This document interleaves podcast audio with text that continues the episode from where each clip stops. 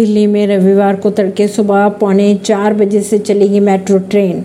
Metro सेवा को जल्दी शुरुआत से शहर के सभी कोनों से प्रतिभागी को रेस के दिन हाफ़ मैराथन स्थल यानी जे एल एन स्टेडियम और जनपथ टॉलस्टॉय मार्ग जंक्शन पर 10 के एवेन्यू तक पहुँचने में मदद मिलेगी।